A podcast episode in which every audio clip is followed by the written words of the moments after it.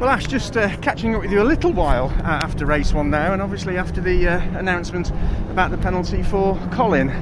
Yeah, it's um, look, it.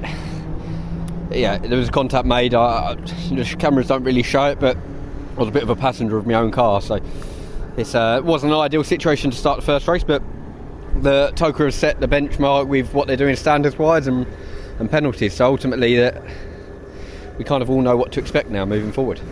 Get that bit out of the way. The rest of the race was classic Ash Sutton.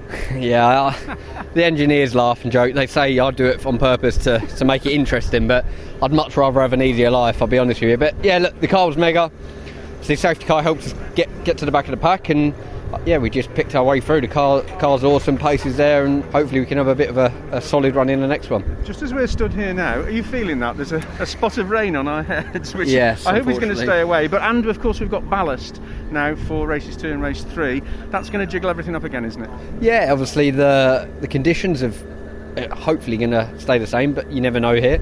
Um, but with the ballast thrown in now, see it's not 60 kilos, it's 75 now, so it's um, a big old bit of weight to carry in. So all the cars in front, fingers crossed, will slow up. We're only carrying nine, so it shouldn't shouldn't really affect us. Nine kilos is nothing to you, is it? Oh, uh, we all pre-season testing, we drove around with 75 kilos in. So, yeah, we, we've been we prepared ourselves for the worst situation. So it's, this is a breeze in the park with nine kilos.